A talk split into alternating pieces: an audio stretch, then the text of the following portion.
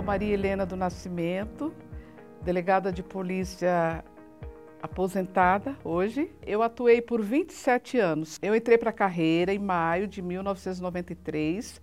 Antes eu era diretora escolar, porque eu sou pedagoga, delegada de polícia aposentada e hoje advogada. E antes de ser delegada, eu atuava como diretora escolar. Um dia eu ouvi Jesus falando assim: você vai mudar de carreira, você vai ser delegada. Isso eu sempre falo com emoção, porque eu senti assim naquele momento que eu queria ser delegada. Surgiu esse pensamento, eu quero ser delegada. E como eu faria para ser delegada? Pensei e procurei saber o que precisaria para ser delegada. Teria que ter o curso de direito. Logo fui fazer a faculdade de direito. No primeiro dia de aula, na apresentação, é, de todos nós, eu disse ao professor que eu estava ali na faculdade para ser delegada.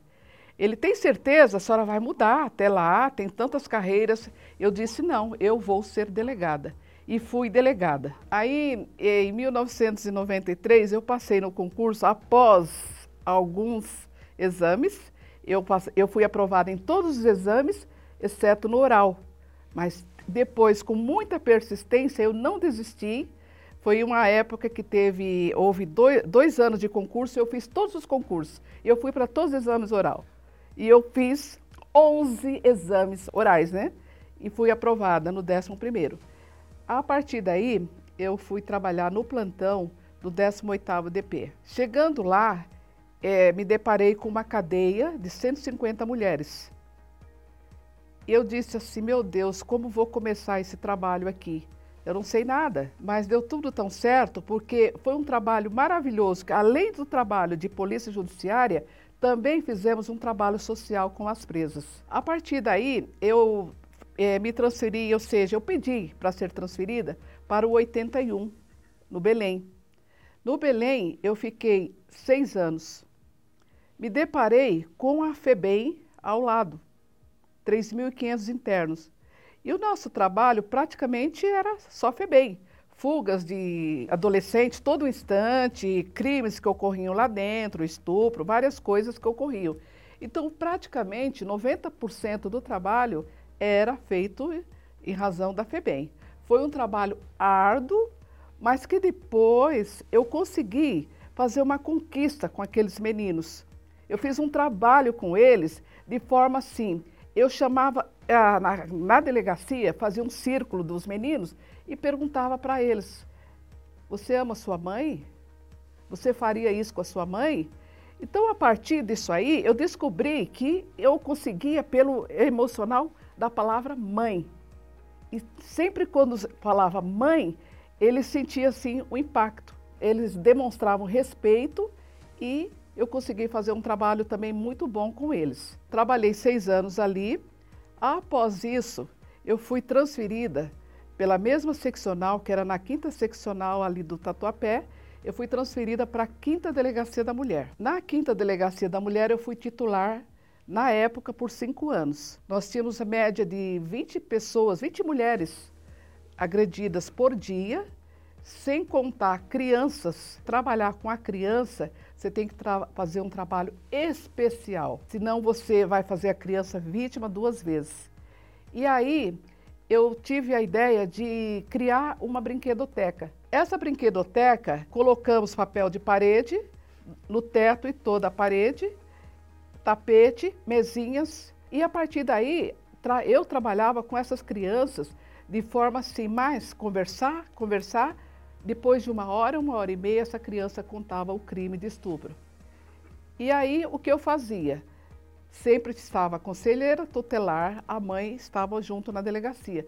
Eu pedia para elas que ficassem atrás da porta, ouvindo a minha conversa com a criança, porque se a criança tiver alguém perto, ela não fala. E dava certo. Então era muito emocionante. Eu me lembro de um caso de uma criança que eu cantei com ela, música junina, ela ia ter festa junina, ela iria dançar, e eu, três anos, eu disse para ela, a mamãe vai sim, a vovó, o vovô E seu irmão também, sim. E o papai? Quando ele dizia o papai, ele abaixava a cabeça e dizia: Não, papai não, papai não, papai não. Até que, por fim, essa criança, eu estou dando um exemplo, que são vários. Ela disse assim: Se eu contar no seu ouvido, você não conta para a mamãe? Não, não conto. Você jura? Juro, juro, juro. Tá, foi o papai.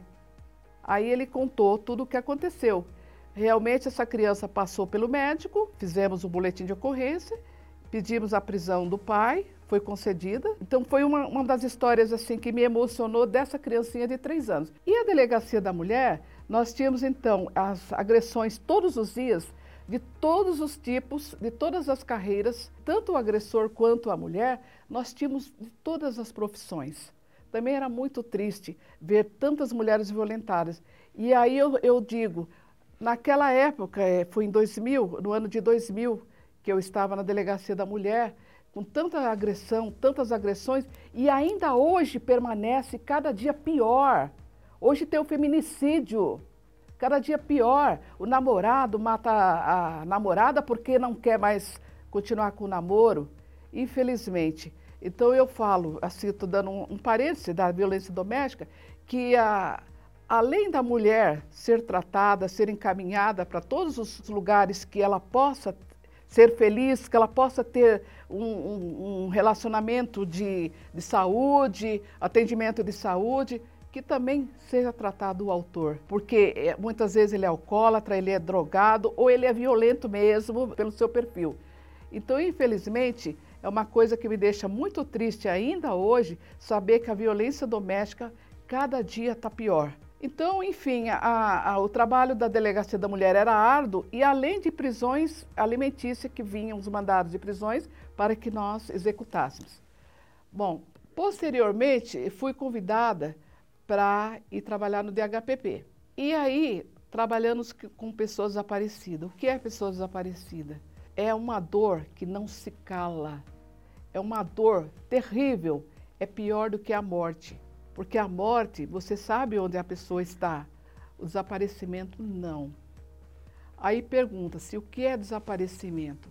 Desaparecimento de pessoas é um trabalho científico feito pela Polícia Civil. Porque a polícia ela faz diversas diligências nos bancos de dados existentes diversas diligências em bancos de dados de outros órgãos, diversas diligências de campo, a fim de localizar o desaparecido. Porque qual é o objetivo? É localizar a pessoa, seja viva ou morta. É dar uma satisfação para a família e trazer a pessoa. Eu, eu eh, digo o seguinte: todo desaparecimento tem que ser feito o boletim de ocorrência de imediato, não esperar 24 horas porque a investigação ela começa a partir do, do registro da, da, ocorrência, ela vai para o banco de dados da polícia, ela é interligada com o IEGD no EIFES, ela é interligada com a Prodesp. Então, ela, todas as pesquisas são feitas através dos sistemas e mais de campo, depende de, de, das informações que você vai tendo. Então, tem que ser feito de imediato. Cada caso é um caso. A polícia ela investiga tudo, não importa se é voluntário ou involuntário, até se saber o motivo do desaparecimento. Que depois chega aquela adolescente, lembro de um caso de duas meninas gêmeas de 15 anos que desapareceram por uma semana. Quando voltaram, nós localizamos, rastreio de celular, etc. Elas batiam o ombro assim para a mãe, que eu te odeio, eu não quero você. Então, após muitas horas de conversa, conseguimos encaminhar para a psicóloga e deu graças a Deus deu tudo certo. Eu estou citando assim um caso, mas são vários casos de desapego que eles querem dos familiares como se fossem pessoas adultas. Mas para a polícia, ela não sabe se é o desaparecimento, ela, ele é voluntário ou não. Então é um trabalho árduo, porque você todo instante você está fazendo uma investigação, já entram mais 20. Todos os dias entram mais 20 e você vai investigando, vai passando, distribuindo para os investigadores, vamos fazer pesquisas. E às vezes localiza de imediato e às vezes não localiza nunca. Então foi assim, é, foram sete anos de um trabalho árduo, mas ao mesmo tempo o trabalho de pessoas desaparecidas é um trabalho de relações humanas, de ações sociais. Você ajuda muitas pessoas ali, você colabora muito com encaminhamento para psicólogos, com orientações. E é um trabalho bonito. Em razão do meu trabalho nas pessoas desaparecidas, eu consegui fazer o, o, curso superior de polícia na Academia de Polícia em 2017. A minha monografia, eu no primeiro momento eu pensei o que vou fazer, que vou fazer, mas se eu trabalho pessoas desaparecidas, vou fazer pessoas desaparecidas. Houve até quem contestasse lá. Mas como pessoas desaparecidas é um trabalho difícil. falei, não é difícil. É um trabalho difícil, mas não é difícil. Eu vou escrever. E aí não, ach, não encontrava obras para ter base para escrever. Não é? E fui escrevendo, pensei assim, eu vou nas obras sociais, tem as obras de, dos psicólogos, dos assistentes sociais, é, o que é que leva a pessoa a desaparecer, por que, que a jovem desaparece, por que, que ela é tão agressiva, qual é o relacionamento dela com a família, por que, que ela desaparece. Eu comecei a me indagar, a mim mesma. Por que, que a criança, um menino de 11 anos, foi comer o lanche na casa do, do amigo e ficou três dias desaparecido? Por quê? O que faz a mãe que não dá um lanche para essa criança? Comecei a indagar as razões sociais, psicossociais. Por que a criança desaparece também por maus tratos? Também existe isso. Né? É, por que o idoso desaparece? Por que deixar o idoso sozinho? O que acontece nas famílias? Então, a partir dessa indagação, eu comecei a escrever. Na noite que eu terminei de escrever, de madrugada, era um, madrugada, não, cinco e meia da manhã, eu falei assim, mas eu acabei, não tenho mais nada para escrever, já escrevi tudo. Eu fiquei assim muito emocionada e fui muito bem, graças a Deus, a minha nota, tirei 10 na minha monografia. E aí, um dia eu pensei assim, é, por isso que eu disse no começo, Deus me disse que eu teria que ser delegada e Deus é quem nos diz tudo que nós temos que fazer. Eu pensei assim, por que não escrever um livro? E qual é o tema do livro? Desaparecimento de pessoas sob a ótica da Polícia Civil do Estado de São Paulo. Quando eu pensei em fazer a monografia sobre pessoas desaparecidas e depois o livro, o objetivo é informar a sociedade do que fazer em caso de desaparecimento, as causas, como evitar, a prevenção, porque também tem prevenção, o que fazer. Porque muitas vezes a pessoa, eh, no primeiro momento do desaparecimento, as pessoas se desesperam. Então, o objetivo do meu livro é para que as pessoas possam entender um pouco. Porque quando eu comecei a escrever que eu não encontrava é, quase obras sobre pessoas desaparecidas, e o, o, o, volume é gigantesco de desaparecimento, e como assim? As pessoas não se, não se preocupam com o desaparecimento? Comecei a ficar preocupada com isso. Por quê? Só na hora que desaparece um parente, ele se desespera. E hoje, sou delegada aposentada, como eu disse inicialmente, mas quase todos os dias pessoas me procuram pelo celular, pedindo ajuda. Eu me senti muito feliz nesses sete anos que trabalhei ali, me sinto muito grata, sou muito feliz por todo o meu trabalho que eu fiz nas pessoas desaparecidas, tanto quanto na Delegacia da Mulher e todos os outros plantões, que eu trabalhei em plantões também de 24 horas, às vezes ficava até três dias sem poder ir embora, dependendo do tamanho da ocorrência.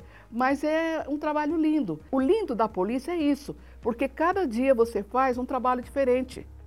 Cada momento é diferente. E para ser delegado tem que ser vocacionado. Você tem que ter serenidade, você tem que saber conversar com as pessoas, porque a pessoa não vem procurar a polícia para trazer flores. Ela vem trazer notícias ruins, sofrimentos. Então, nós temos que ter serenidade, capacidade jurídica para enquadrar o fato real, para que depois possa ir ao judiciário e ele possa entender o trabalho feito pela polícia. Tem que ser um trabalho bem feito. O papel do policial é atender a sociedade. A sociedade precisa da polícia. Então, nós temos que tra trabalhar com amor, porque ser delegado é ter vocação, é ter amor.